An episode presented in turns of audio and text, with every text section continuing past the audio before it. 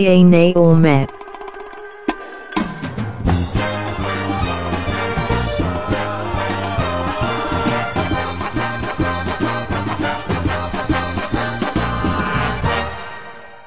Welcome to another episode of Yay, Nay, or Meh presented by the Raw Footage Podcast. I am your host, Colin Gaisley, coming to you from Bath in the southwest of England.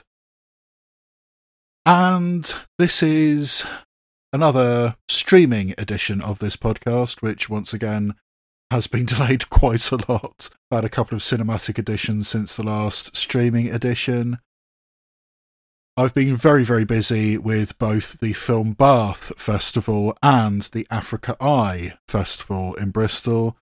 But at time recording, I've got only one more Film Bath Festival screening to attend. So I actually have some time to record this streaming episode. And I have seven films in this particular show. I have three VOD films which I downloaded onto my tablet three Netflix films with some Oscar buzz about them and an Apple TV Plus film with some Oscar buzz as well. In this episode, I will be reviewing Here Before, the Irish psychological horror ghost story almost that was out at the beginning of the year and I watched via VOD we have the micro, micro budget horror comedy Val and the Clerks esque American indie film Summer Issues. On Netflix, we have the latest creepy stop motion animated feature from Henry Selick. This one produced by Jordan Peele, Wendell and Wild. We also have the somewhat Oscar baity narrative feature, The Good Nurse, about a ICU nurse who killed at least 30 patients, possibly as much as 400 patients before he was eventually caught and they made a narrative feature about this, directed by the excellent Danish filmmaker Tobias Lindholm.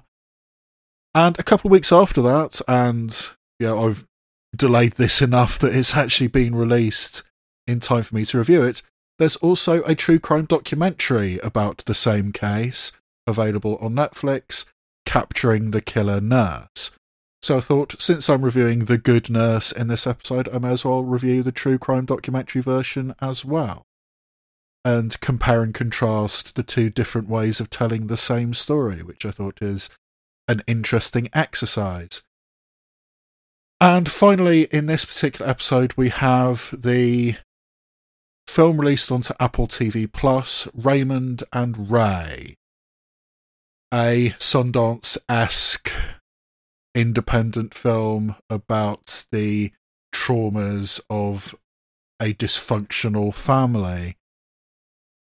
So, a wide variety of stuff in this episode, much of it somewhat Oscar baity, and I'm really going to have to tick off some of these Oscar baity films coming up. But in this episode, I will be reviewing Here Before, Val, Summer Issues, Wendell and Wild, The Good Nurse, Capturing the Killer Nurse, and Raymond and Ray. And without further ado, let's get on with today's reviews. VOD reviews. Here before is a psychological horror slash ghost story, I think is perhaps the best way to describe it, which has been written and directed by the Northern Irish director Stacey Gregg, who has some credits as a writer in their background, has directed a couple of episodes of the black horror comedy The Baby, which is on HBO Max and Sky Atlantic, and their latest film, Ballywalter, or the latest film as writer, Ballywalter, has just premiered at the Belfast Film Festival. So I think Stacey Gregg is going to be a name to look out for, particularly given this film here before, which got a cinematic release in February 2022. And I heard about it and it sounded really, really interesting, particularly since I love Andrea Riseborough. But it was a small enough cinematic release that it slipped through the cracks, and no cinema in my region was actually showing it. If it had been any cinema I could get to that was showing it, I would have watched it back in February. But I held off on it and thinking, okay, I'll catch up with that one later on VOD, particularly since it seemed the type of film which might eventually end up on Shudder.com. It had that kind of vibe to it. So I thought, okay, maybe it'll show up on Shudder. If not, I'll just buy a rental of it. And it just didn't show up on Shudder, so I bought myself a rental of it. And then a couple of weeks later, this coming weekend as I'm recording, Here Before is being shown on BBC Two. So I could have waited a little bit longer and watched it without paying for it, but hey, paying for independent cinema is always something I'm okay with. So, yes, I bought a rental of Here Before, which stars Andrea Riseborough as a mother living in a semi detached house on the outskirts of Belfast with her husband, Jonjo O'Neill, and her teenage son, Lewis McAskie, who was the older brother in Belfast back at the beginning of the year, uh, Kenneth Branagh's Belfast. And a new family is moving into the other half of this semi detached house. Eileen O'Higgins and her partner Martin McCann, and her daughter Niamh Dornan. And Niamh Dornan, who is about eight years old or so, immediately attracts the attention of the neighbour Andrea Riseborough. And Andrea Riseborough is strongly reminded of her own dead daughter when Niamh Dornan moves in next door. And this starts to become a little bit of an obsession. Andrea Riseborough starts to convince herself against her better judgment that somehow her own dead daughter has come back in the form of this little girl who has lived next door. And this is not helped by the fact that every now and again this little girl says or does something a little bit odd. When Andrea Riseborough is giving her a lift home from school and they're driving past the graveyard, she says, Do you remember when we were here before? When Niamh Dornan is at a local playground. She points to an empty spot in the playground and says, There used to be a little yellow horse there, didn't there? And this is a playground she's never been before. When Niamh Dornan comes round to tea with Andrea Riseborough and his family, she sits there waiting for Andrea Riseborough to do a ketchup smile on her fish finger sandwiches. All of these little things, these little moments, Andrea Riseborough becomes more and more convinced that somehow her daughter has come back to her in the form of this little girl next door. And things start getting a little bit creepy, a little bit complicated, and psychologically dense. So, what is exactly going on, and will Andrea Riseborough keep a hold of her sanity? So, what I find fascinating about this film here before is the fact that whether or not this little girl next door, Niamh Dornan, is actually somehow the reincarnation of this dead girl, this dead daughter for Andrea Riseborough, whether or not that is the case, this film is definitely a ghost story. Andrea Riseborough is being haunted by the death of her daughter and whether or not her daughter has, you know, quote unquote, come back to her in this little girl next door, she is being haunted. This is the cornerstone of her entire existence. I mean, she is basically going through the motions. the death of her daughter has completely devastated her and everybody around her. Her own husband, Jonjo O'Neill, her own teenage son, Lewis McAskie, and eventually even the neighbours, Eileen Higgins and Miles McCann, can see exactly what's happening here. We know, we understand that this is a woman consumed by grief and this is an outlet for her grief. And even Andrea Riseborough herself can see what's happening. She knows this is weird. I know that this is a manifestation of my own grief at the death of my daughter. I know what's happening, yet I can't stop it. And that is really, really powerful stuff. And I think this works exceptionally well as a story, a film about grief and the uncomfortable ways that that can sometimes manifest. And throughout the course of the film, we have you know little hints here and there. I mean, maybe there's something unusual going on here. I mean, is going past the graveyard and saying we were here before. That's just an odd thing that an imaginative eight-year-old girl might say. You know, having a ketchup face on your fish finger sandwiches. I mean, it's I would imagine a reasonably common thing. But to sit there and expect it to happen is perhaps a little unusual. So there's hints here and there that there is something supernatural going on, and there's some evidence for it. There's also evidence that Andrea Riseborough is, you know, losing her mind because she's so grief stricken. There's also another option which presents itself towards the end of the film as well, and that is creepy in a whole different direction. I mean, it, it's psychologically disturbing in a very, very different way to the rest of the film. You know, this binary option, I mean, is it a ghost? Is it not? And then suddenly there's a third option, and that's creepy and disturbing and wrong in a completely different direction. So, yeah, I mean, there's so many options as to what's actually going on here. And when we kind of have an explanation for it, it is quite honestly rather fucked up. and it's very much, I think, a psychological horror film. I mean, this is not a film with jump scares. This is not a film with gore or anything like that. This is a film of atmosphere, a film of very, very disquieting atmosphere. I mean, whether or not there is, you know, a quote unquote ghost or whether it's this third option, it's unsettling, it's disquieting, and everybody, including Andrea Riseborough herself, can see it happening, and that is absolutely fascinating. So, yeah, I think Here Before is a really, really good film.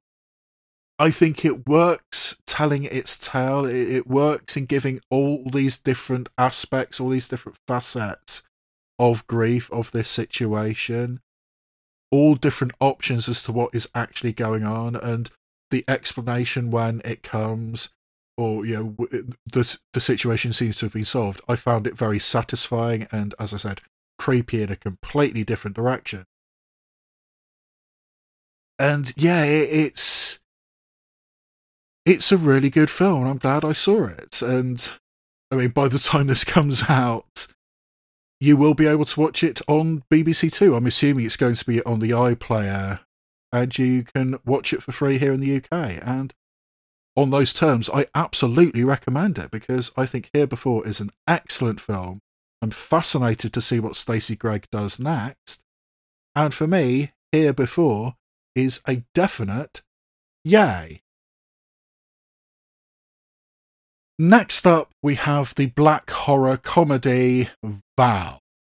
Not to be confused with the documentary about Val Kilmer, which was also out last year and called Val, but this is a micro budget American indie film written and directed by Aaron Fradkin, who has many shorts and a couple of features to his name, all on this lower budget end of the spectrum, all of them made in collaboration with his business partner and I believe also wife, Victoria Fratz, who is credited as the co writer of this film, Val, and has a minor role in Flashback as the protagonist's girlfriend.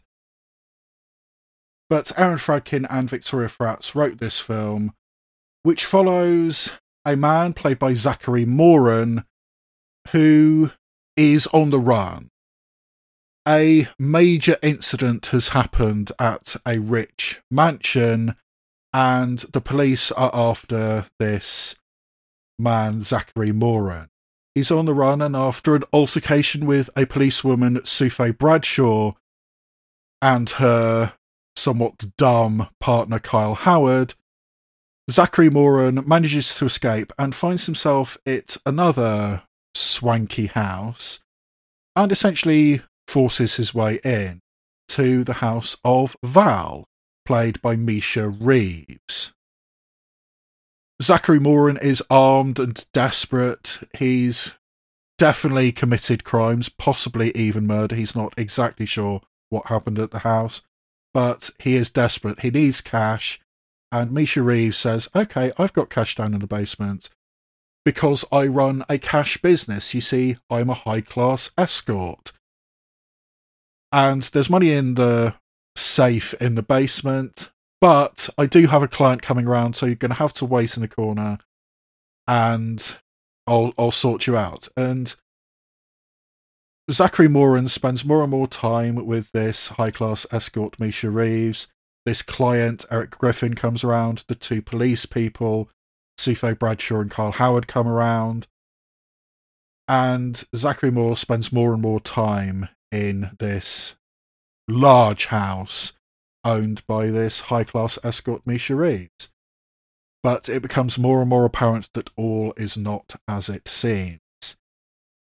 And Zachary Moran finds himself in an unexpectedly dark situation by the end of the film. And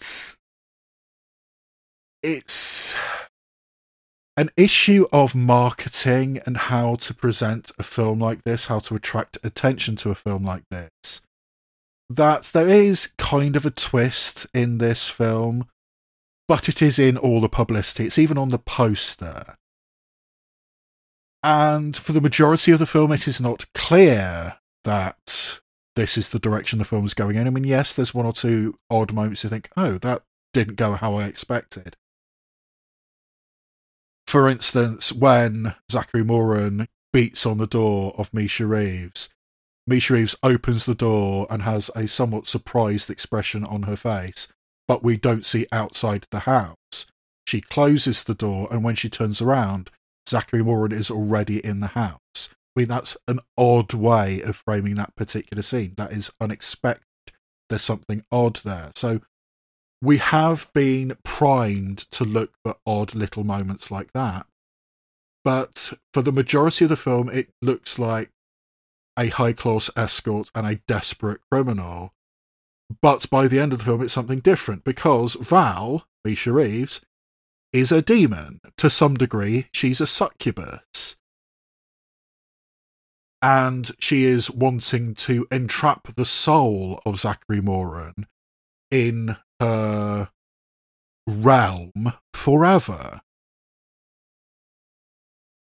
And the gradual manipulation that Misha Reeves has been going on on this desperate criminal for the majority of the film makes a lot more sense. And yeah, I understand why it was done, but it's a little bit of a shame that the demonic side of this story had to be put in the publicity because for the majority of the film, it is a two handed film. This desperate criminal and this high class escort, and eventually this other client, Eric Griffin, comes in who likes to be treated like a dog in the dungeon. And, you know, that doesn't go well.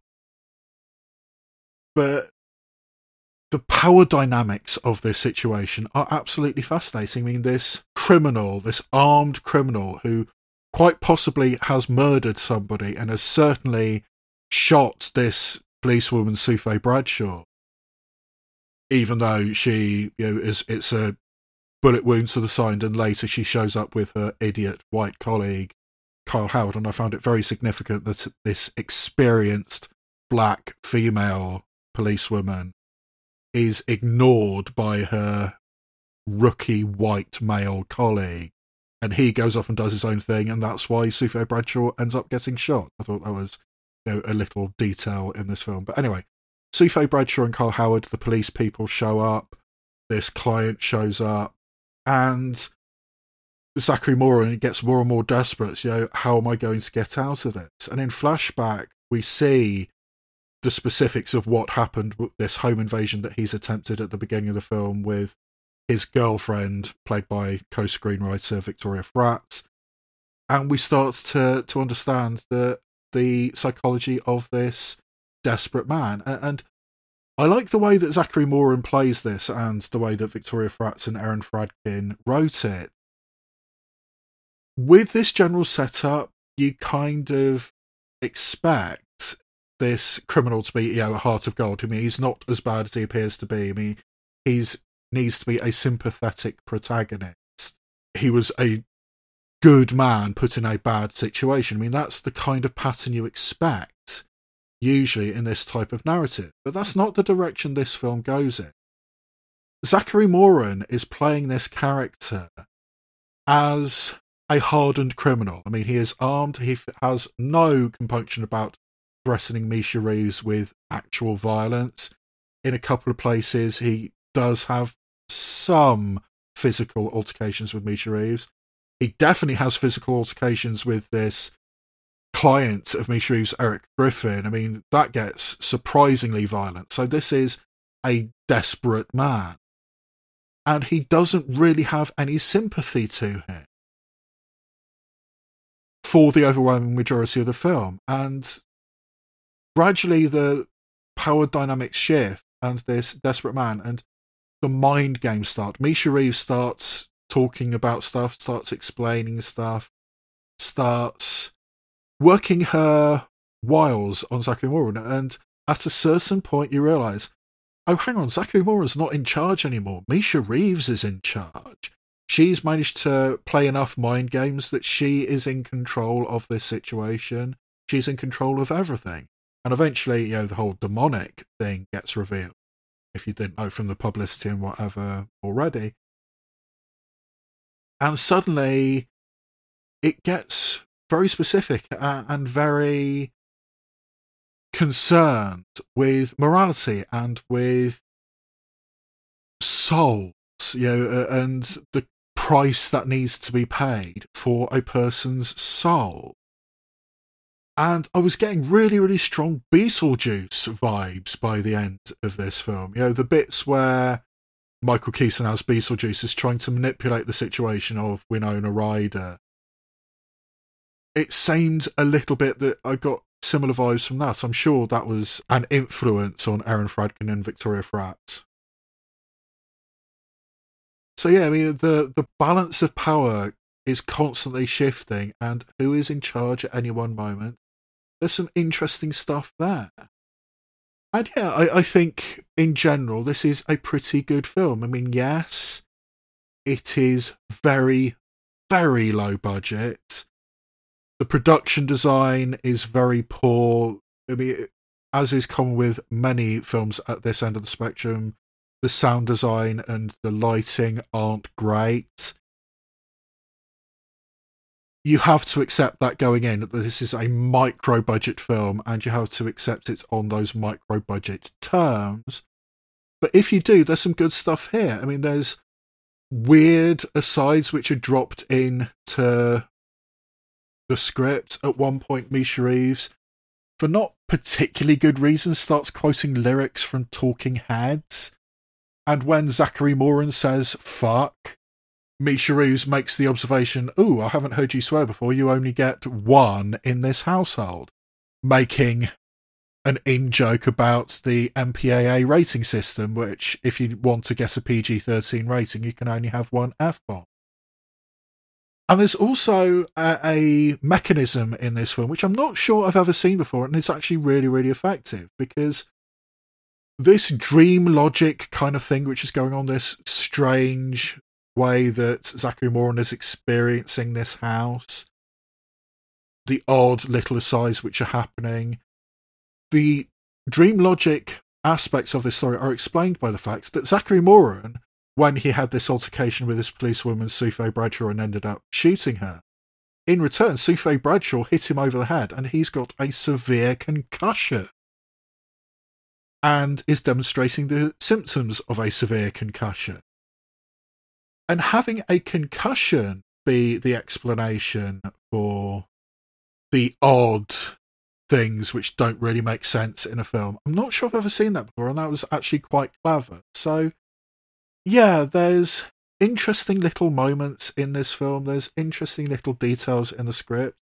I think the acting is decent all around. I mean, this is largely a two handed film between Zachary Moran and Misha Reeves, and both of them are bringing their all to it. I like the way that the supernatural, the demonic aspects of the story are kept to the second half of the film, even though I think by necessity you needed to include that in the marketing. But yeah, this is a decent example of a micro budget horror comedy film. It does just as much as you expect it to do, and I think Val is actually a pretty decent film of this type. I mean, if you're willing to accept somewhat suspect lighting, somewhat suspect sound, poor production designs, all those kinds of things. If you can live with that, then Val is a decent film to check out, and I did like it quite a lot. So for me, Val, available on VOD platforms, is a solid, reasonably entertaining meh. And then we come to Summer Issues, which is another micro budget American indie film. Basically, a group of friends just got together and made a film with each other. It is directed by Eric Kelly, who doesn't have a huge CV, and is written by Adrian Masnick, who is also one of the co stars of the film, and is based around a somewhat directionless 20 something man played by Vasilios Asimakos, who has come back to his hometown of Worcester, Massachusetts after a semester of college and is wondering what to do with his life. And with no better options, he goes back to work at the large comic book store he used to work at alongside his friends Adam Masnick and Matthew Berkey, who never really left Worcester, never really wanted to leave Worcester.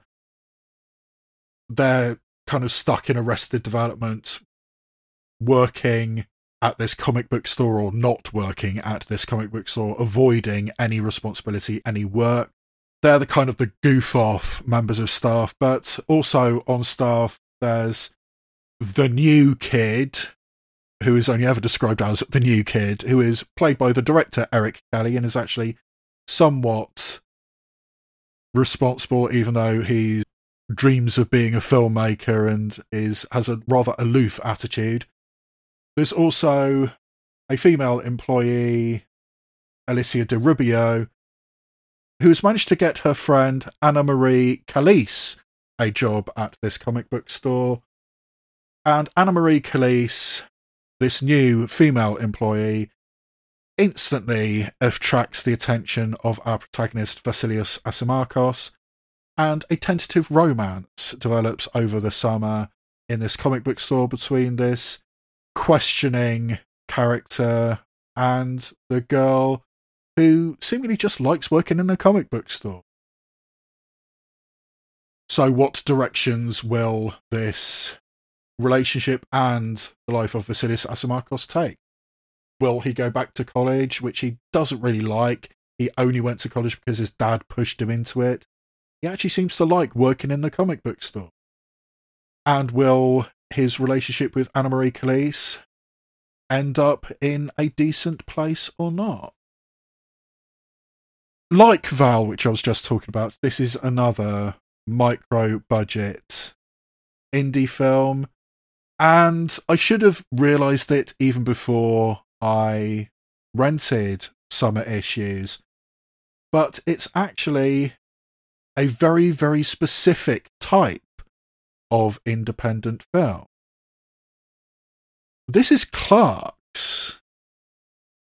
It has almost the exact beats of Clerks. It has almost the exact kinds of characters as Clerks. Like Clerks, this was shot in a real life working store overnight. Like Clerks, it has stories of directionless people who might actually decided that this is what they like doing. They like being a clerk in a store. There's a significant subplot revolving around hockey. Now, admittedly, being a fan of ice hockey and playing ice hockey with your friends is something that could well happen in Massachusetts. But equally, was this a deliberate reference to Kevin Smith's Clerks? This, I think, is very, very directly inspired by, if not a rip-off of Clerks. But it's been made by people who have nowhere near the talent of Kevin Smith. Now, I admit I do have my issues with Kevin Smith. I think he's one of those people who started believing his own hype, and Kevin Smith hasn't made a good film in years, maybe even decades. I did not bother with Clerks 3, which was recently out at the cinemas. Actually, I think it might still be out at cinemas. I mean, I haven't even bothered looking. I have issues with Kevin Smith, but I have to admit that Kevin Smith did have some talent. I don't think the people making this film do have talent.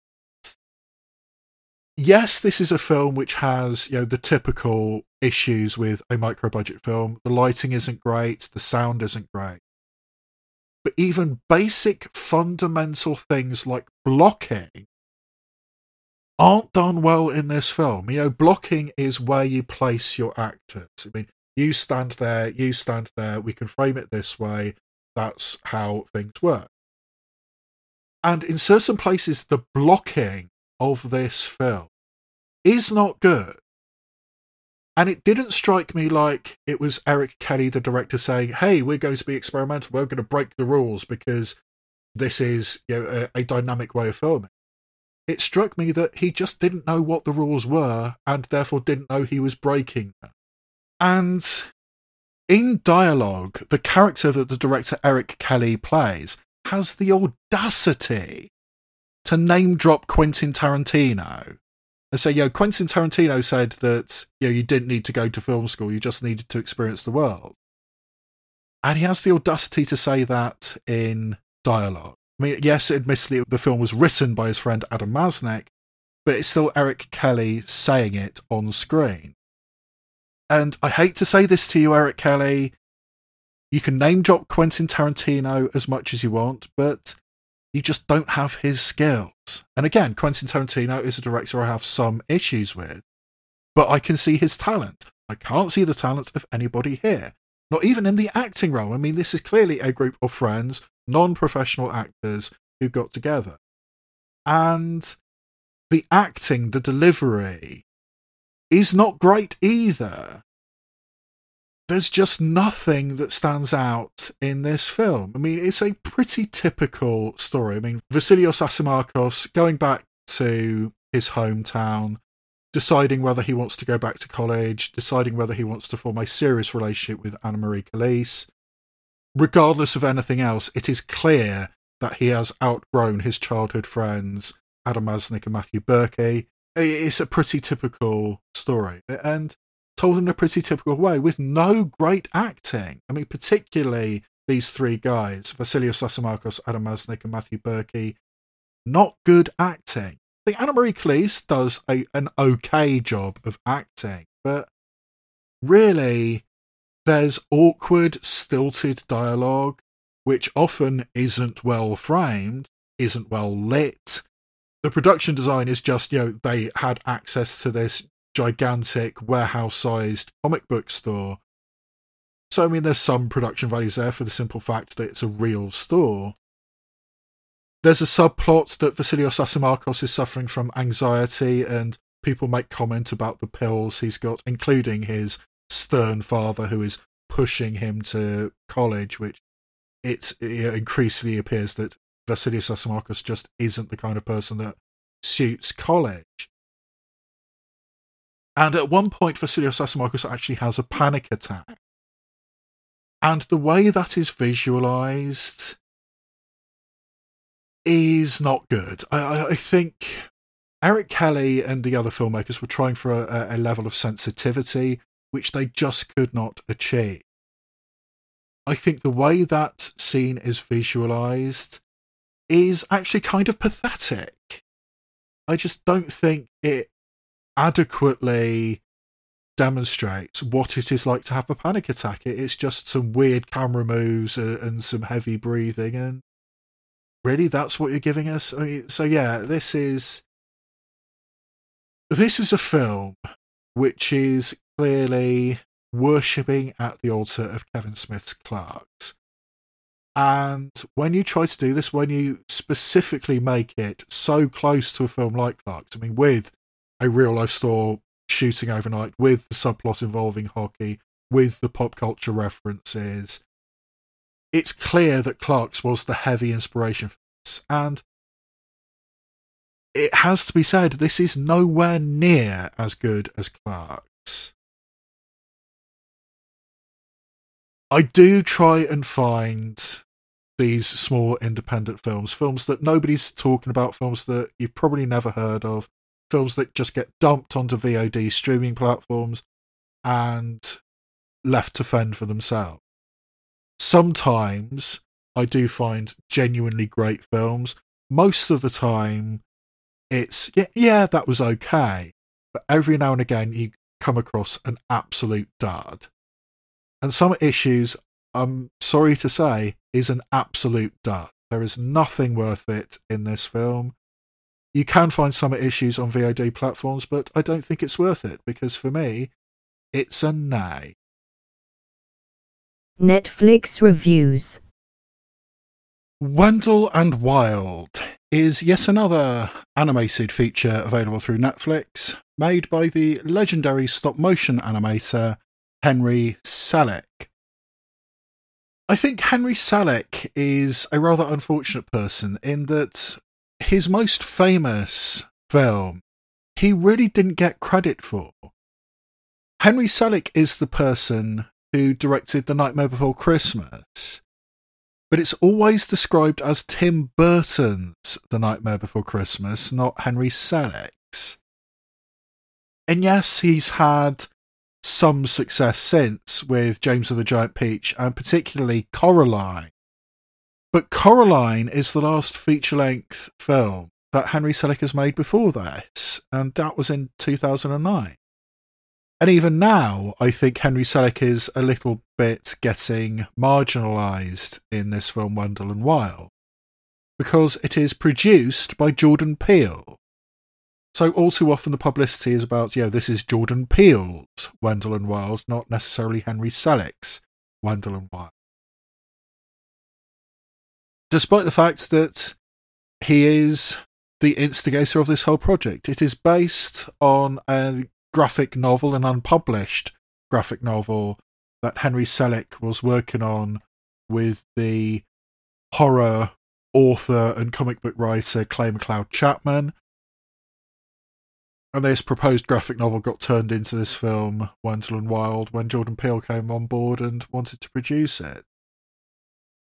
So, yeah, it's somewhat a Jordan Peele project more than it is a Henry Selick project, but he is still a legend in the realm of stop motion animation and an advocate for a particular kind of creepy and spooky stop motion animation.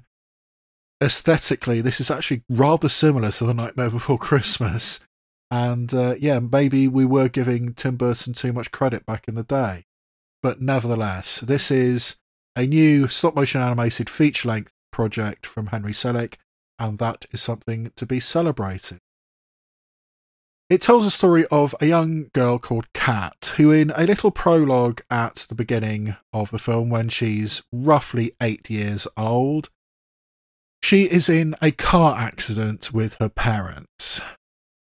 She is in the back seat and is startled by something makes a noise, and therefore her father drives off a bridge and her mother and father drown.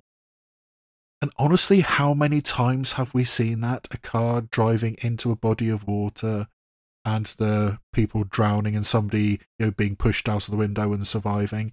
That's almost becoming a cliche. But anyway, that's what happens to this little girl, Kat. And in a very quick montage, we see that she has grown up in foster care system and eventually in the juvenile detention system. She is an angry, guilt ridden young girl who blames herself for her parents' death and is basically a bit of a goth. Has the leather and the straps and a big boombox and green hair. But she has been moved into a new program that aims to give juvenile delinquents or people in the juvenile detention system a second chance. So she has been pushed off to a Catholic girls' school, which is run by the priest James Hong and a somewhat stern nun played by Angela Bassett.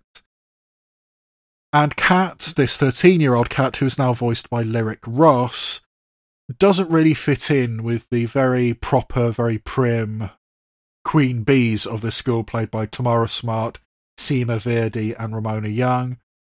And her only quasi friend, if but she doesn't really want friends, is a trans boy student at this Catholic girls' school, played by Sam Zelaya. So while all this is going on, in hell, a couple of demon brothers, Wendell and Wild, played by Jordan Peele and Keegan Michael Key, have one simple job. They are responsible for replacing the hair of their father, Buffalo Belzer, voiced by Ving Rhames, with a particular hair cream which allows these hairs to grow significantly. This is a punishment detail because they tried to go to the living world and create a fun fair because Buffalo Belzer's thing in his little corner of hell is he makes all these damned souls go on these demonic fairground rides. But Wendell and Wild think they can do better. They want to go to the living world and create their own hellish funfair.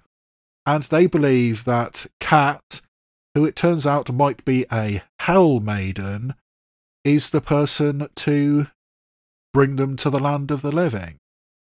And when they realise that this hair cream they've been using has the potential to resurrect the dead, all hell breaks loose in this little community surrounding this Catholic school, which is in the process of being bought out and turned into a for profit prison by the villains of the piece, David Harewood and Maxine Peake, because of course the villains have to be English, but this evil couple want to turn this school into a for profit prison, and it might well happen.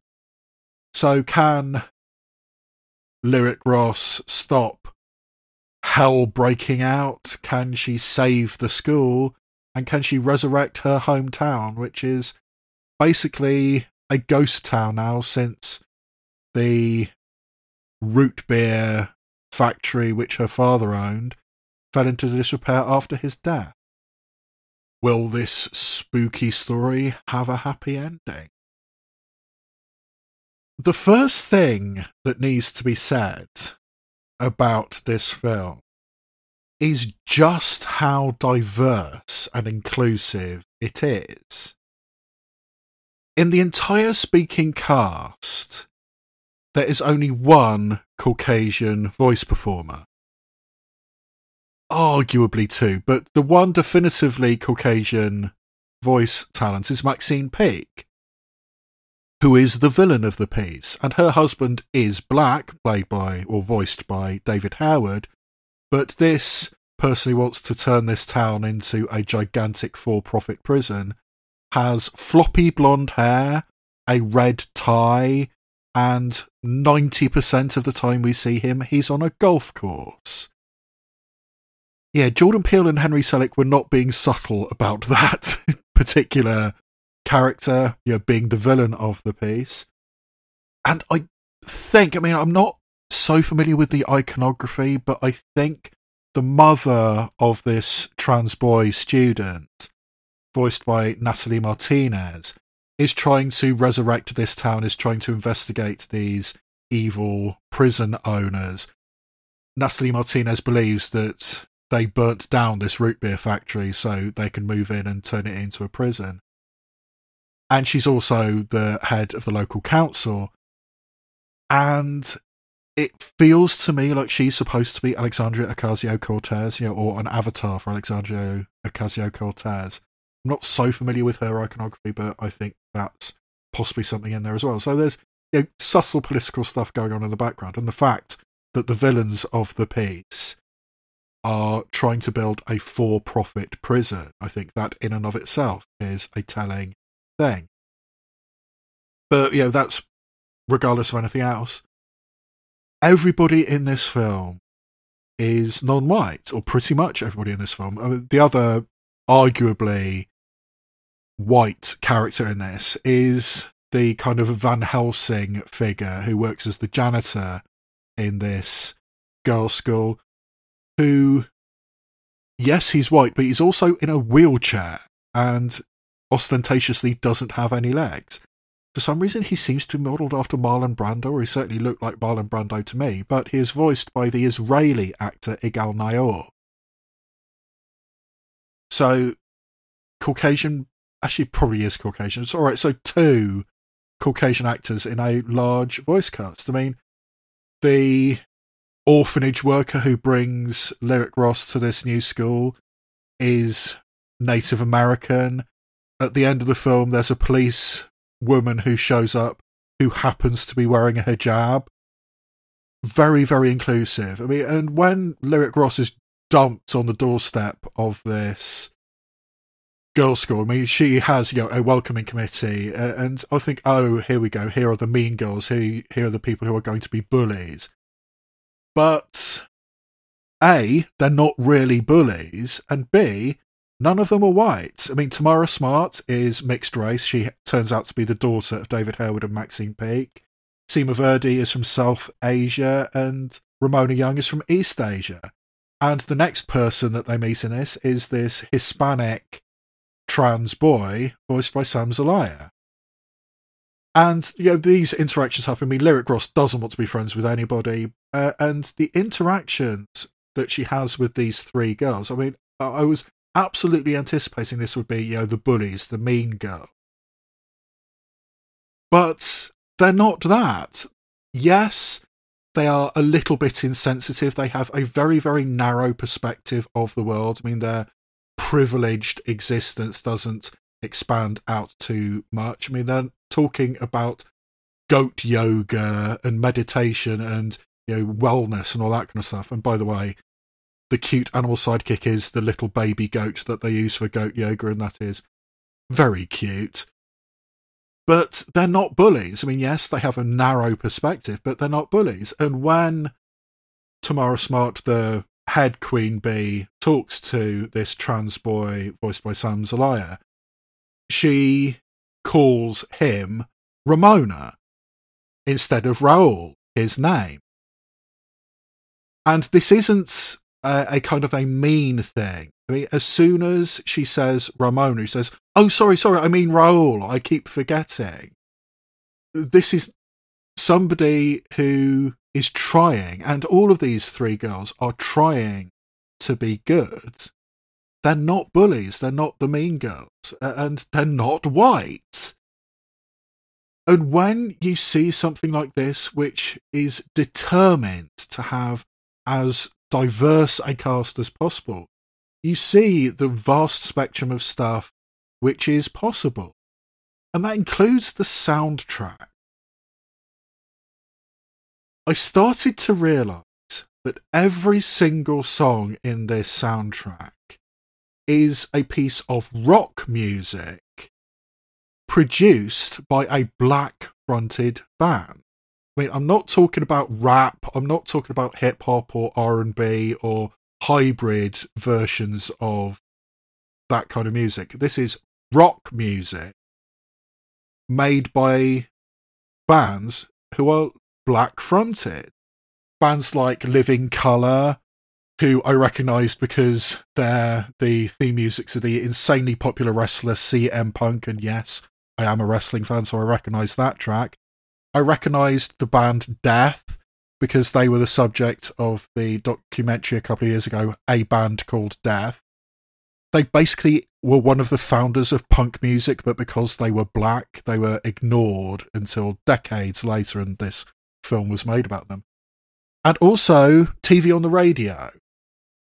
And I haven't heard TV on the radio for such a long time, and the track which is used in this film, Wolf Like Me, is an absolute banger. I love that track. In fact, I'm going to play a little clip of it now.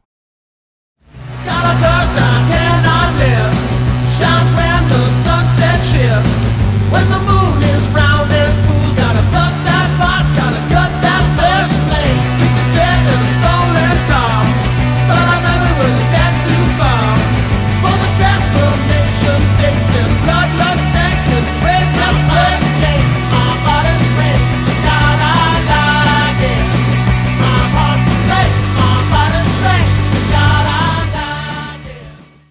I just love that track, and that is you know proper rock music made by a black fronted band.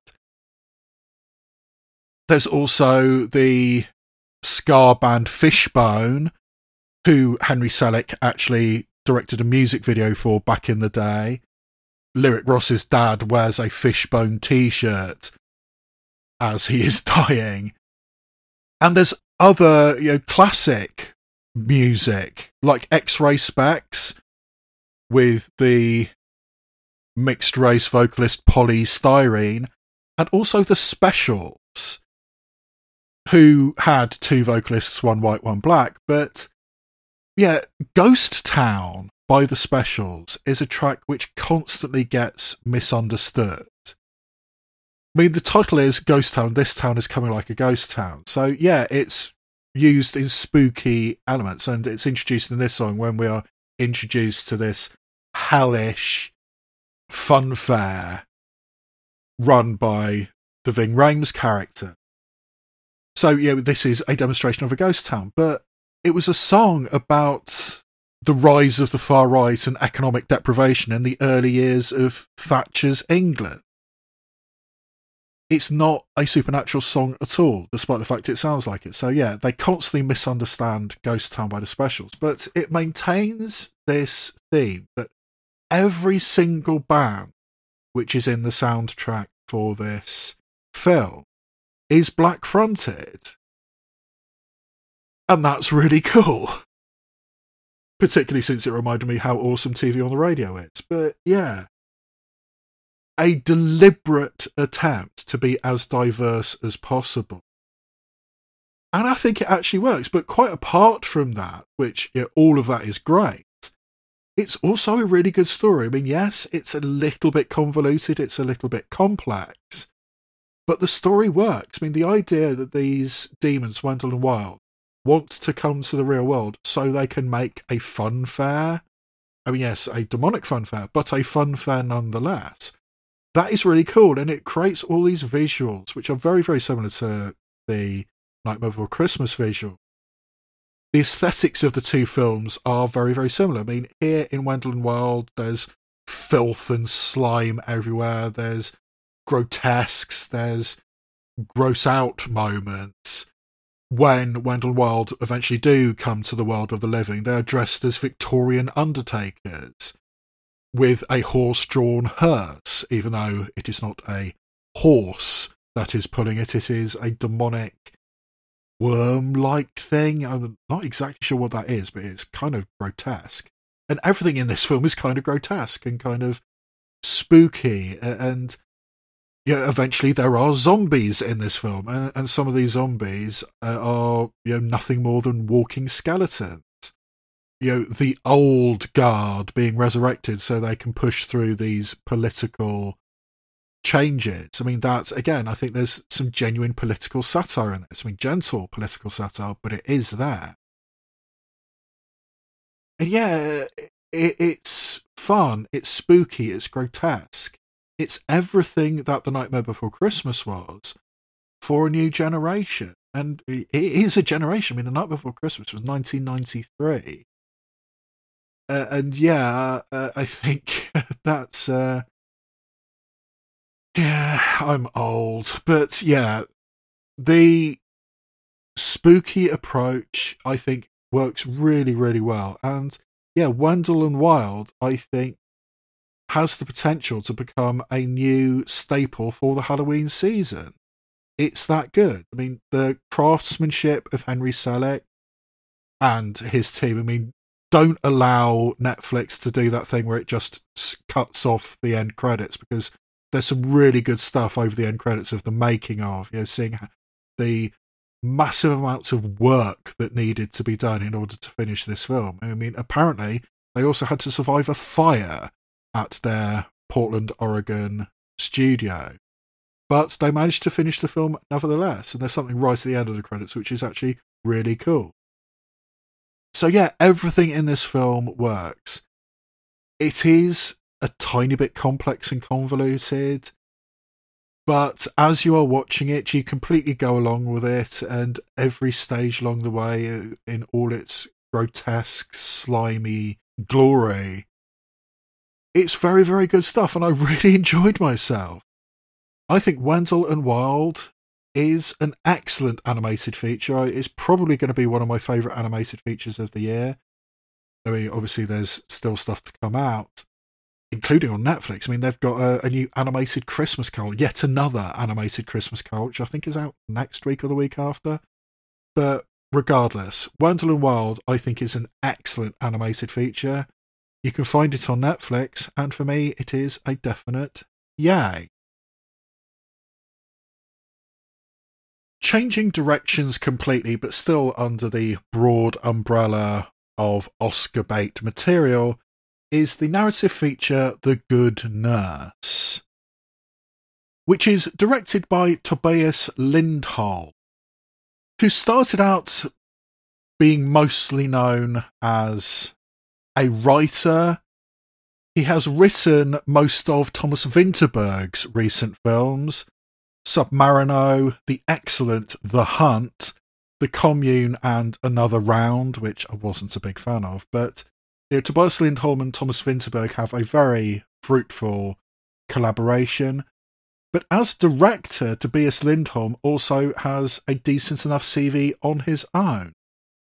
He directed the excellent films A Hijacking and A War, and also did the TV miniseries The Investigation, which was a six episode retelling of the submarine murder case, which know, has become one of those weird things. We really that actually happened. I mean, there's a documentary on Netflix which I'm going to get to at some point, I think. But yeah, the six part mini series, The Investigation, about that was excellent. He's also done a couple of episodes of Mindhunter. But now Tobias Lindholm is directing a feature length English language film for the first time. From a script by Krysty Wilson Cairns, who basically came out of nowhere but has already accumulated a very impressive CV. She co wrote 1917 with Sam Mendes, and she co wrote Last Night in Soho with Edgar Wright. Two very different films, and actually two very different films from The Good Nurse as well. But she is the screenwriter for The Good Nurse, adapting the non fiction book The Good Nurse by Charles Graeber, telling the real life and extraordinary story of a serial killer, Charles Cullen, who quite possibly might be the most prolific serial killer in American history, with as many as 400 victims potentially being linked to this nurse, uh, this ICU nurse, although he was convicted of 27. In the film, Charles Cullen is played by Eddie Redmayne, but the focus of the film, the protagonist of the film, is a nurse named Amy Loughren, played by Jessica Chastain. Who works in a small hospital in northern New Jersey in the intensive care unit. She is overworked in an underfunded hospital. So when a new nurse joins the team, played by Eddie Redmayne, she is delighted. Particularly when they bond over being single parents with girls roughly the same age. Jessica Chastain has a secret. She is suffering from cardiomyopathy. Basically, she has a severe heart condition, but needs to keep working for at least another couple of months so her health insurance will kick in. And once Eddie Redmayne discovers this, he helps her out and manages to hide this fact so the authorities at the hospital won't fire her. And he also gradually starts becoming something of a babysitter and uh, helper at home as well. Jessica Chastain starts to depend quite a bit on Eddie Redmayne. But then there's a suspicious death in the ICU. There is a person who dies with a large amount of insulin in their system, insulin which they should not have been given. And because this suspicious death has occurred, the hospital has no choice but to report it to the local police department. Something they do not want to do, but they say, look, there's this suspicious death. Here is the two page internal investigation we had. Surely you can just rubber stamp this and we'll just move on. But no, the local police department actually starts to investigate. And gradually they hone in on Eddie Redmayne. And they realise that this guy has worked in nine hospitals over the past decade or so, and there have been suspicious deaths at every single hospital he has worked at. But can they prove it? Particularly when the hospital he is currently working at is completely stonewalling them. So the police detectives played by Noah Emmerich and Nnamdi Asomugha it always astonishes me that Nnamdi Asomugha is now an actor, since for three or four years he was the best cornerback in the NFL. It looked like he was heading to the Hall of Fame, but yeah, he moved to a different team who played in a different way and his career fell off. But now he's an actor, and he's actually a rather good actor, but it always astonishes me when Nnamdi Asomugha shows up on a film. But regardless, Nnamdi Asomugha plays this police detective who is desperately trying to prove that Eddie Redmayne is a murderer. And eventually, him and his partner Noah Emmerich, the only way they can try and prove that Eddie Redmayne is a murderer is getting his friend, Jessica Chastain, to wear a wire and try and get a confession out of him. So, will this mass murderer be brought to justice? So, yeah, I mean, when I saw this listed on the Gold Derby lists of Oscar potential, I mean, Eddie Redmayne, Jessica Chastain, Oscar winning actors, Tobias Lindholm, BAFTA nominated director, but he's written Oscar winning films. He wrote Another Round and even Krysty Wilson Cairns. I loved both 1917 and Last Night in Soho, so she's a, a, good screenwriter as well. I mean, so many good people in it, and I was really interested in this film, and it's pretty good. It's a film which I think focuses on the personal relationship between Jessica Chastain and Eddie Redmayne, which is an interesting choice, and I'll be talking about that later when I talk about the crime documentary on Netflix, but the relationship between Jessica Chastain and Eddie Redmayne is fascinating. I mean, this hard-working single mother with two girls who are about, I know, 11 and 8 or something around that area. She is desperately working hard to try and give a good life to her children, trying to hide the fact she's got this heart condition because if she loses her health insurance, she's completely fucked. uh, you know, desperately trying to live her life. And then this kind, generous, good nurse. I mean, the title of the film, The Good Nurse, is accurate. I mean, by all accounts, this guy, Charlie Cullen, was an excellent nurse. It's just occasionally he killed people. He injected them with either insulin or digoxin, this heart medication, and shuffled people off this mortal coil. So when this guy shows up and supports her, works out that she's got this heart condition and covers for her, covers at home, you know, provides babysitting and you know similar duties for her children. She comes to depend on this guy, and there's also this factor that you know she has this secret. She's got this heart condition she doesn't want her bosses to know about. This guy knows this secret, so there's an intimate relationship in that way as well. So then to suddenly be told that this guy is being investigated for mass murder, that understandably rocks her. And initially she doesn't believe it, but when she sees some paperwork, I mean, it, it is blindingly obvious that something bad has been happening to these patients, and it's almost certain that Eddie Redmayne did it. So once she is convinced, she does everything in her power to help out the police. Unlike the hospital. And this is the other aspect of the story which I found absolutely fascinating. As it is portrayed in the film, this guy was moving from hospital to hospital to hospital over the course of about 10 years. Many of these hospitals had suspicions about this guy, but nobody did anything about it because they were so afraid of being sued.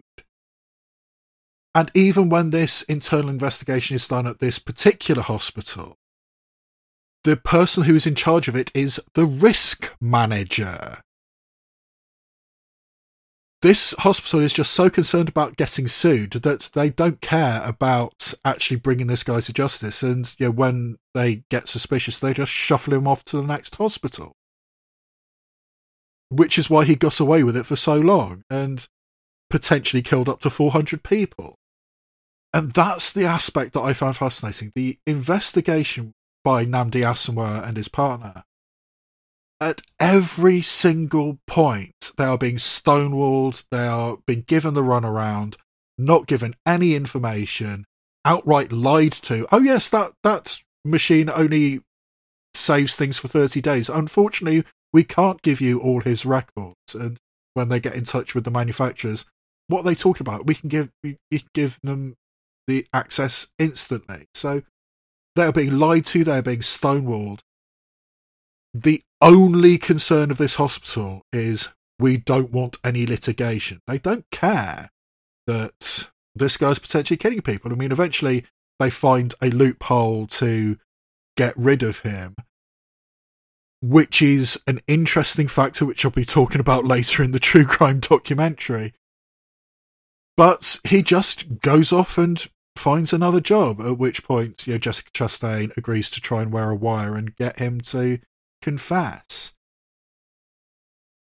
And yeah, the film lays out the horrifying truth that these hospitals allowed this to go on for over a decade because they didn't want to get sued and hun- potentially hundreds of people died because of it.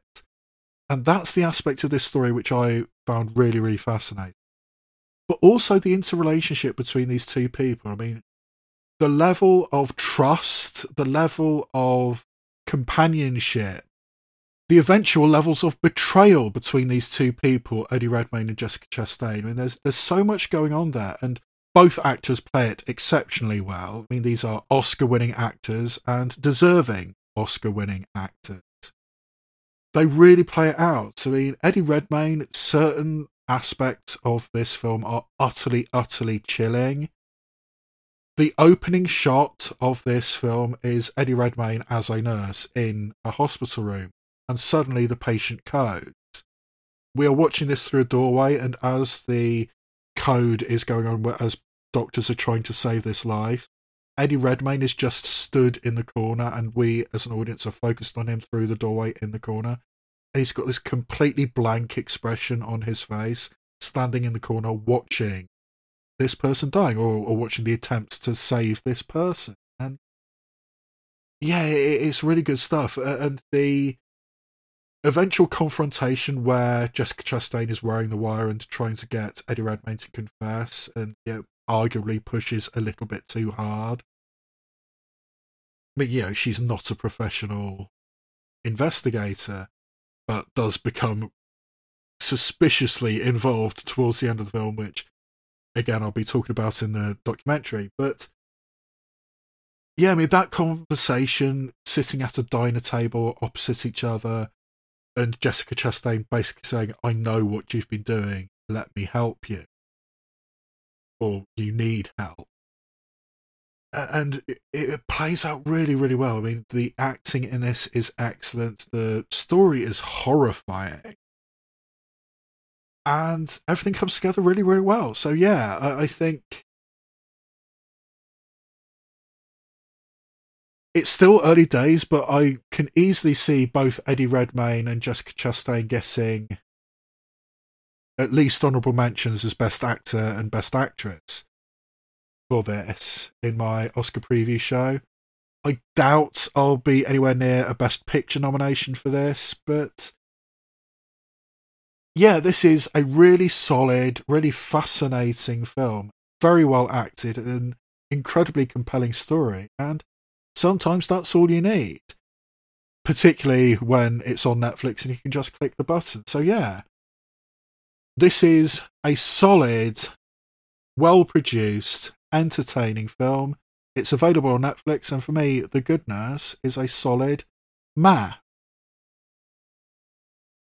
And potentially knowing what they had with this narrative feature, The Good Nurse, Netflix also commissioned a true crime documentary giving the details about the real life case.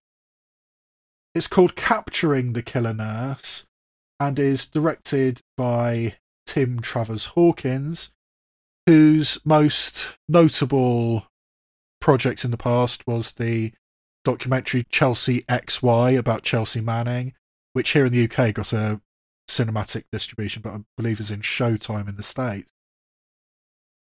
Yeah, a an acclaimed documentary about Chelsea Manning, and now Tim Travers Hawkins is doing this documentary capturing the killer nurse, which tells the same story of Charlie Cullen and the attempts by people, including Amy Loughren, to bring him to justice.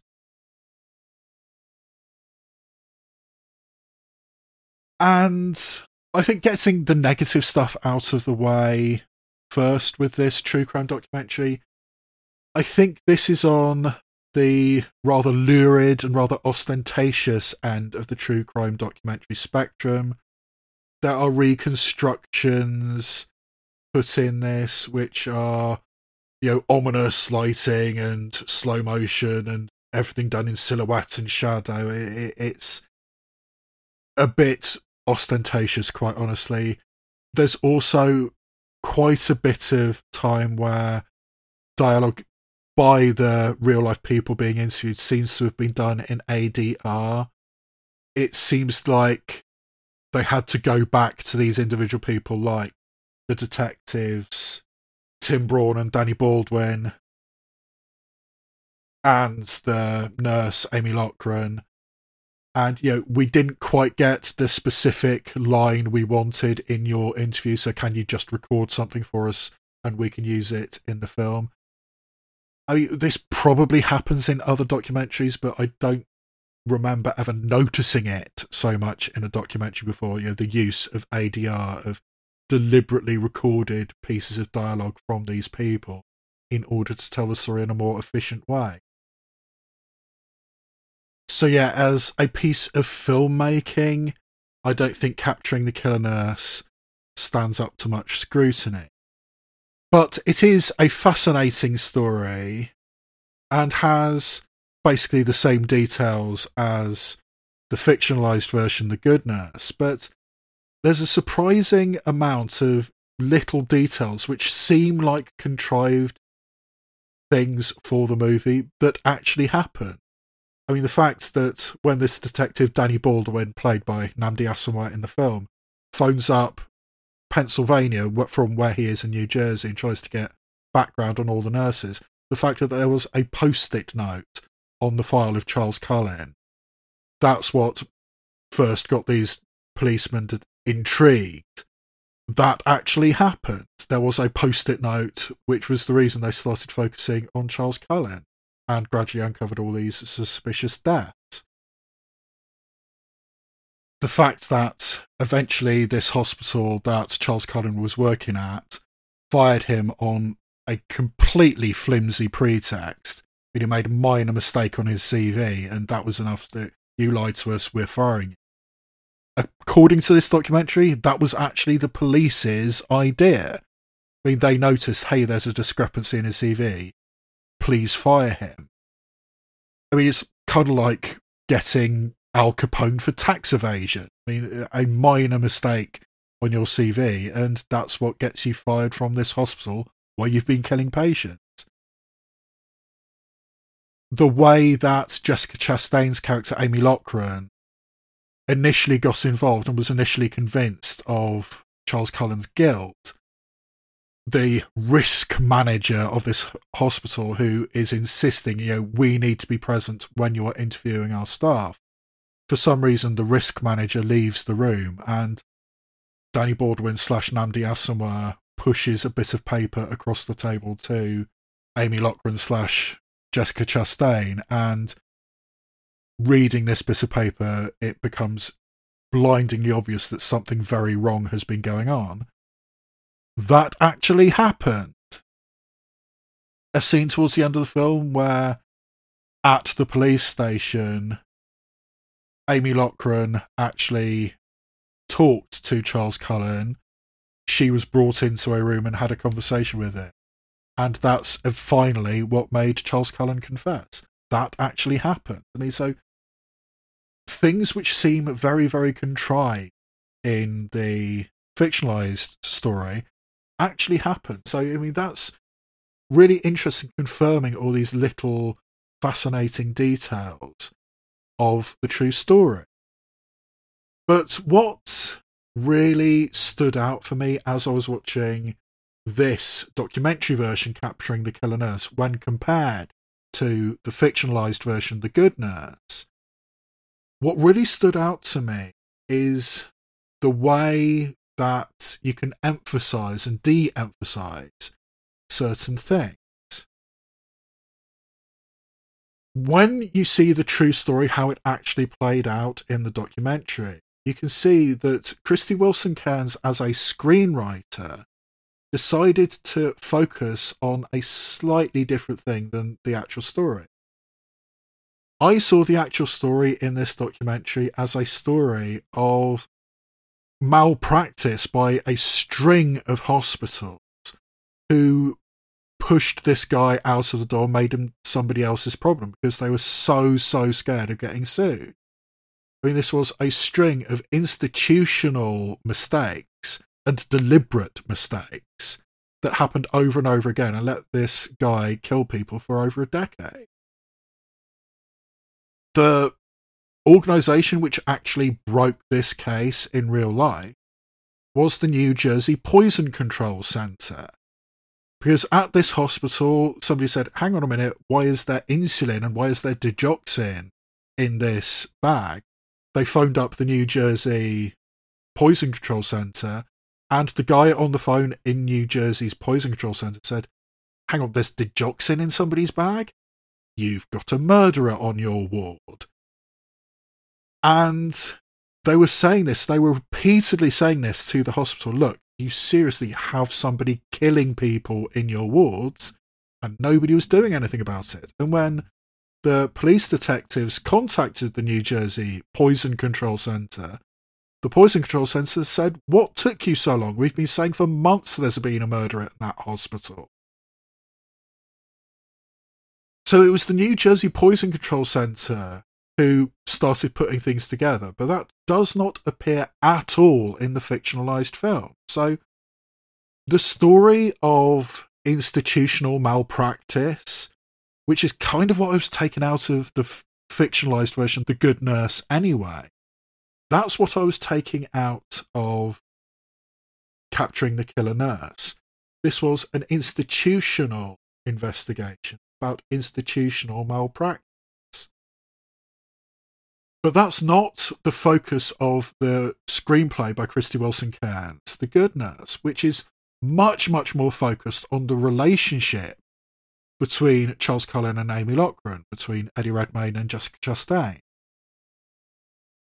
It's a much more intimate, a much more personal story about betrayal, about starting to believe that your friend, who you depend on completely, might actually be killing people. That's much more the focus of the good nurse, and that's the emphasis which the screenwriter Krysty Wilson Cairns decided to put on this story. And yet, that's fine. I mean, that did happen, but emphasizing it in the fictionalized story much more than the institutional side of things, which is already what I was taken out of the good nurse. I, it made me realize how you can pick and choose what you focus on when you are writing a screenplay. The fact that this guy was shuffled from hospital to hospital to hospital, so many of these hospitals had suspicions, but nobody was willing to actually investigate in case they got sued. And then the final hospital he worked at, everything is being done through the risk manager, who is absolutely stonewalling the police investigation, doing everything in her power to not help the police because if the police get involved, if they figure out that this guy has been killing people and he's been killing people for decades, we're going to be sued out of existence. And making sure that all their employees know look, don't talk to the police without a hospital representative present it, it, it's patient confidentiality. You'll get fired if you start talking, and all this kind of stuff. Just desperately trying to cover up and stonewall, and it, it's kind of harrowing how easy it was for this guy to get away with it for so long because hospitals just didn't want to acknowledge it, didn't want to risk getting sued. And yeah, I think the real life story is a story of institutional malfeasance, whereas the fictionalized story, The Good Nurse, is a story about an intimate relationship which ultimately has many different layers of betrayal put on top of it. And focusing on the personal rather than the institutional is a good way to go. And yeah, I'm glad I watched both stories, both ways of telling this story, because I do think the documentary capturing the killer nurse enhances what was already there in the good nurse. I mean, it adds some details. I mean, confirms some of the odder things which actually really did happen in real life. But as a piece of filmmaking, as an individual experience, I don't think capturing the killer nurse actually works. I think it's too lurid for its own good. It's too ostentatious for its own good it feels too heightened, too artificial. So yeah, as a piece of filmmaking, I don't think the documentary capturing the killer nurse works, but it adds and confirms some good information. So as a companion piece, I think it's a solid meh capturing the killer nurse. But as an individual experience, it's probably not worth watching unless you have watched The Good Nurse already. So yeah, a solid, unspectacular, mildly problematic meh for capturing the killer nurse on Netflix. Apple TV Plus reviews. Raymond and Ray is a film available through Apple TV Plus and is written and directed by Rodrigo Garcia, who has a powerful heritage he is the son of Gabriel Garcia Marquez, the Nobel laureate author from Colombia, But Rodrigo Garcia has a decent CV as a director. He started out in prestige TV in the early 2000s, doing episodes of The Sopranos, Carnivàle, and Six Feet Under, before creating the highly regarded TV show In Treatment, or at least transposing it to America from its original Israeli version.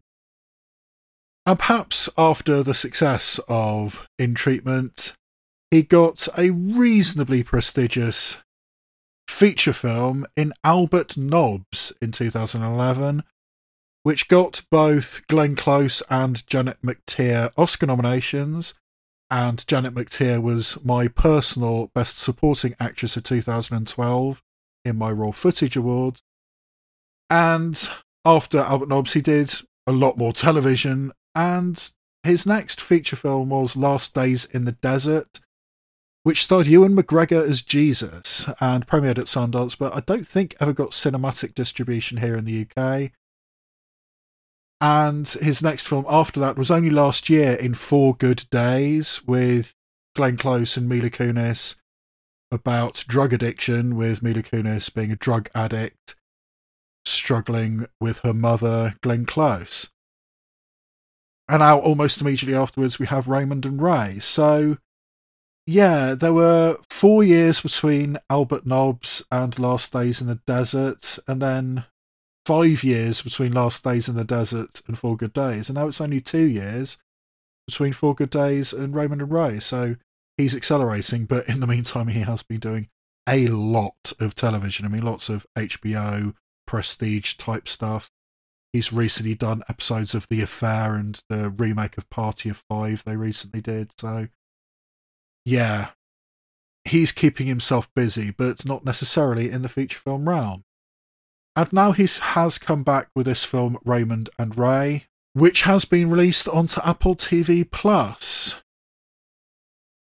Raymond and Ray are half brothers, Ewan McGregor and Ethan Hawke, who are long estranged, but reconnect after their father dies.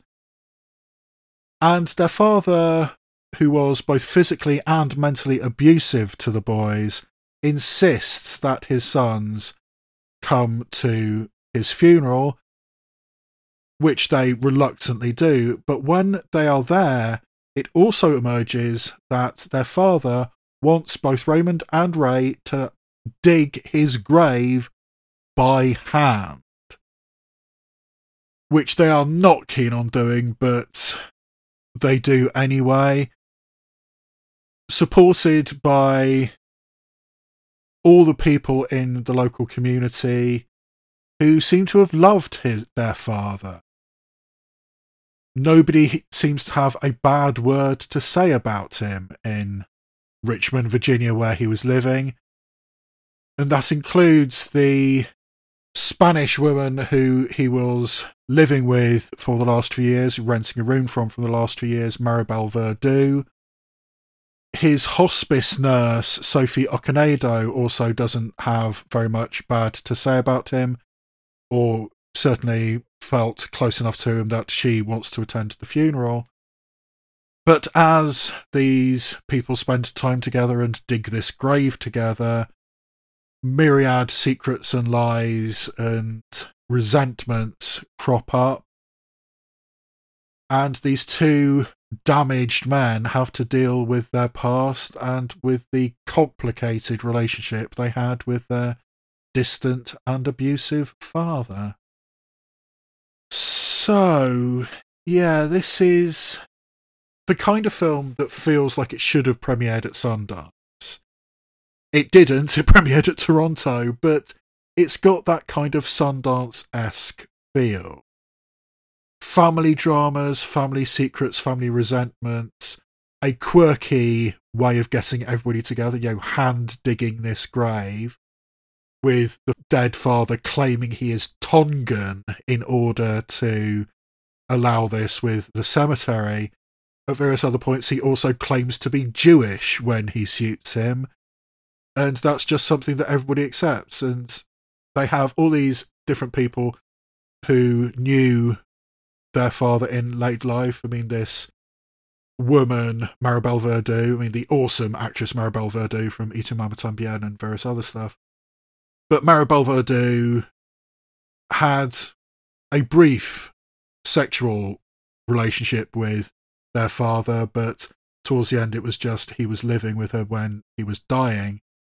There's a local priest played by Vondie Curtis Hall who seems a little bit of a charlatan, but he too doesn't have very much bad to say about their father, which everybody really resents. I mean, when you have the natural platitudes of bereavement, you know, I'm sorry for your loss, he was a great man. When you don't actually like the person who has died, those kinds of things really, really don't help. And it's fascinating seeing how each of these two people, Ewan McGregor and Ethan Hawke, respond to their father. I mean, both of them had bad childhoods, and despite being half brothers, they kind of grew up together because the two women who this guy was involved with, they became friends, so they hang out a lot together. But they were both physically and mentally abused. Ewan McGregor has dealt with this by becoming very, very uptight, very repressed. He has simmering anger and rage at his father for a very, very specific reason, which is emerges towards the end of the film. You know, secrets and revelations get talked about. But he is, you know, a very uptight, very controlled person, and eventually he will explode. Whereas Ethan Hawke, he is a much more open person. I mean, he openly talks about the fact he's a recovering addict. He used to be a jazz trumpeter. And Ethan Hawke has a thing about the trumpet. His character plays the trumpet towards the end of the film as kind of his tribute to his dead father. And I think there's a chance that Ethan Hawke was actually playing that trumpet because he did learn to play the trumpet when he did a biopic of Chet Baker a couple of years ago, the jazz trumpeter who heroined himself to death. So I think there's a chance Ethan Hawke was actually playing that trumpet. But anyway, Ethan Hawke is is a much more open, laid back kind of character. He casually and successfully flirts with almost every woman he comes across. If he wanted to, he could have multiple women in his bed by the end of this film. And he kind of starts spending time with Sophie Okonedo, this hospice nurse, and equally Ewan McGregor starts spending time with Maribel Verdú, who was his father's ex-lover and has a child. So yeah, that gets complicated, but everybody is responding to these things in their own way. They have been traumatized, but they are dealing with it in very, very different ways. And the ways those things rub up against each other and the conflicts which come up between these two half brothers. I mean, yes, they were a support structure when they were both being physically and mentally abused in childhood, but they kind of drifted apart.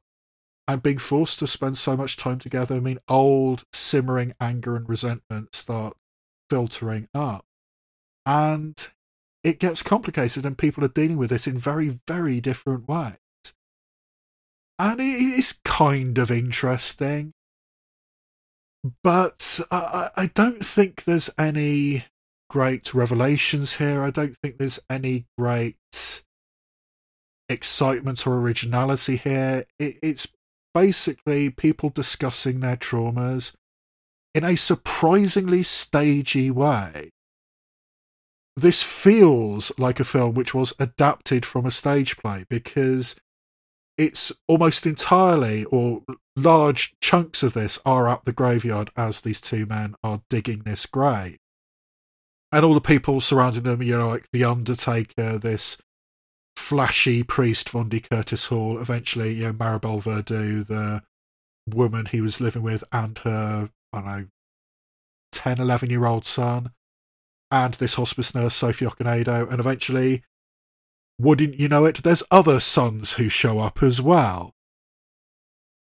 this was not a good guy and reconciling with the legacy that this guy has left his children is one of the major things which this film is dealing with but it's not doing it in any particularly insightful way and it feels very very stagey and i don't think it necessarily needed to feel quite so stagey so yeah i mean there's some pretty good stuff here lots of Sundance esque stuff about family trauma and family resentments.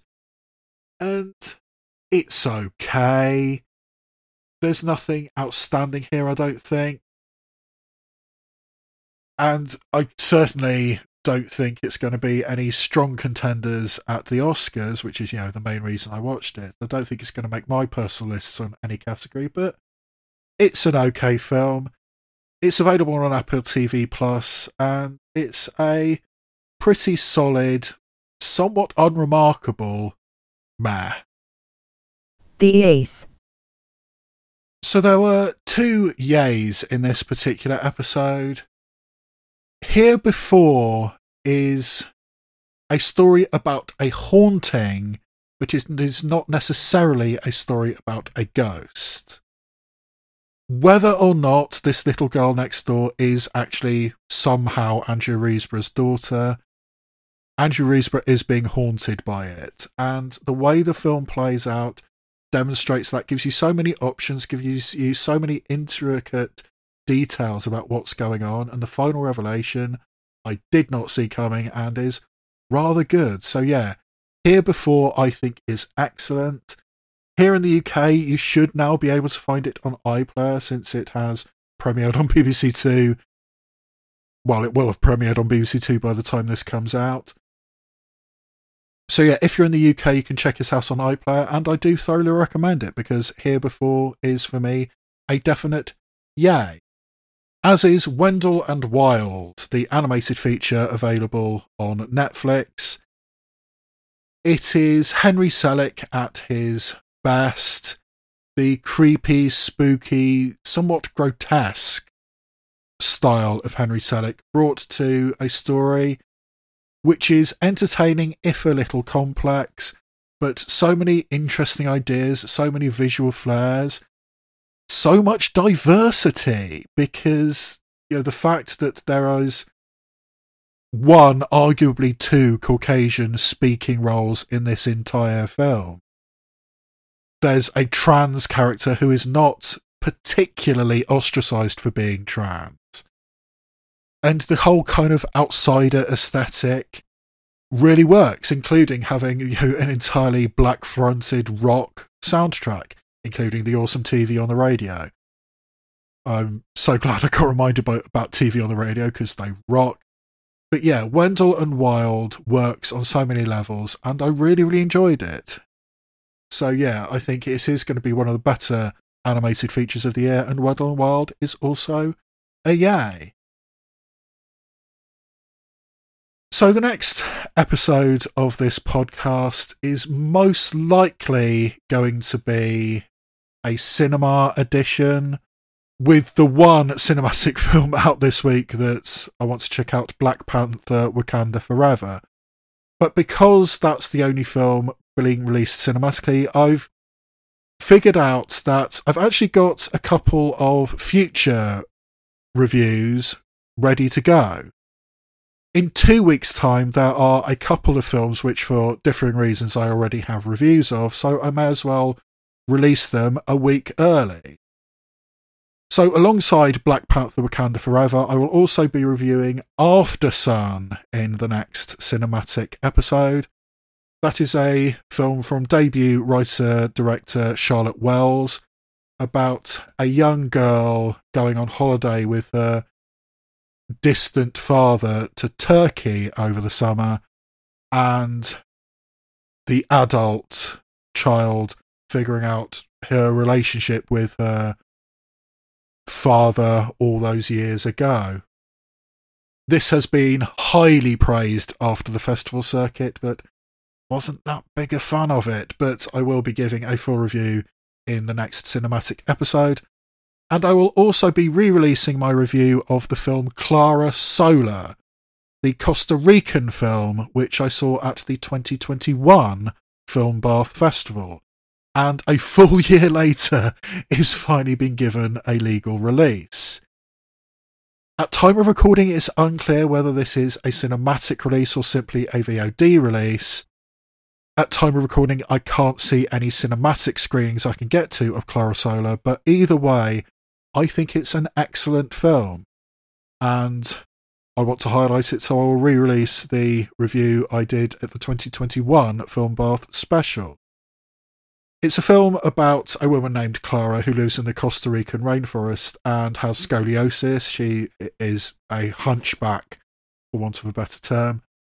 And throughout her life, her mother has insisted that she is special, she is holy, she has the power of healing. And that's all she's ever been good for because of her hunchback. But a handsome young man comes into her orbit and probably for the first time, a sexual awakening happens for this woman who is basically in her 40s and has never really lived her life. So, breaking free of her restrictive environment, this woman, Clara, has some surprising awakenings during the course of the film. I really, really liked Clara Sola, and I hope as many people manage to see it as possible. And to encourage you, I will be re releasing the review I recorded at the 2021 Film Bath Festival special podcast. And speaking of which, the 2022 Film Bath Festival special will be coming reasonably shortly. At time of recording, I've got one last film to watch at the Film Bath Festival. I think it's six or seven films I've watched this year, and I will be releasing my reviews of all the films I saw at the Film Bath Festival in a special podcast, which should be coming pretty quickly. And also, there will be films that I saw at the Afrika Eye Film Festival in Bristol, the annual festival, or at least it was annual until COVID. But the annual festival highlighting films from the African diaspora. And I've seen some films there which I will also be reviewing. So there will be a cinematic release reviewing Black Panther Wakanda Forever, Aftersun, and Clara Sola. There'll be a Film Bath Festival special and an Afrika Eye Film Festival special, all coming fairly shortly. And I've still got masses of stuff to tick off the Oscar potential list, so yeah, I'm going to maintain being very, very busy, but not quite so many screenings, so I should knock it all out pretty quickly. But yeah, that is some of the stuff which is coming up on this podcast in the near future. And I think I need to remind you that the raw footage podcast feed continues being very, very erratic. So the best place to find these podcasts is on the new feed I have started, the Yay, Nay, or Meh podcast feed, which I've put on the lists of many podcast directories. If you come across one where it's not, I will endeavour to figure that out. You can contact me at rawfootagepodcast at gmail.com or yay, or meh at gmail.com and I will endeavour to put the new feed on as many podcatchers as possible because the raw footage feed is really, really starting to be erratic, and uh, I am going to have to shut it down in the new year. So maybe the time has come to switch over your feeds to Yay, Nay, or Meh. But yes, that brings me to the end of this particular episode of the Raw Footage podcast and the Yay Nay or Meh podcast. And all that remains for me to say is this has been Yay Nay or Meh presented by the Raw Footage podcast. I am your host, Colin Gaisley, coming to you from Bath in the southwest of England. Email is rawfootagepodcast at gmail.com or you can tweet me at rawfootagepod. And I will see you next time where I shine a light on cinema, both obvious and obscure.